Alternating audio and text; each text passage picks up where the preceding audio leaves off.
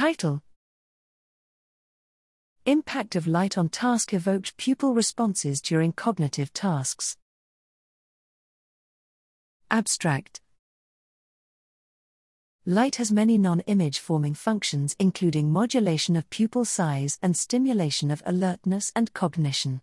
Part of these non image forming effects may be mediated by the brainstem locus coeruleus.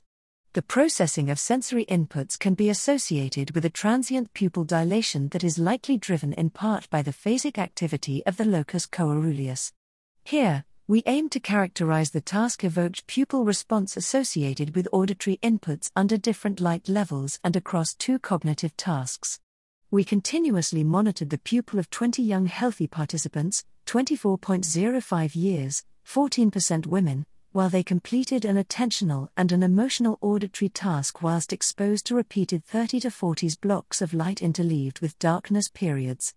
Blocks could either consist of monochromatic orange light, 0.16 melanopic equivalent daylight illuminance, EDI, lux, or blue enriched white light of three different levels 37, 92, 190 melanopic EDI lux, 6500 K. For the analysis, 15 and then 14 participants were included in the attentional and emotional tasks, respectively.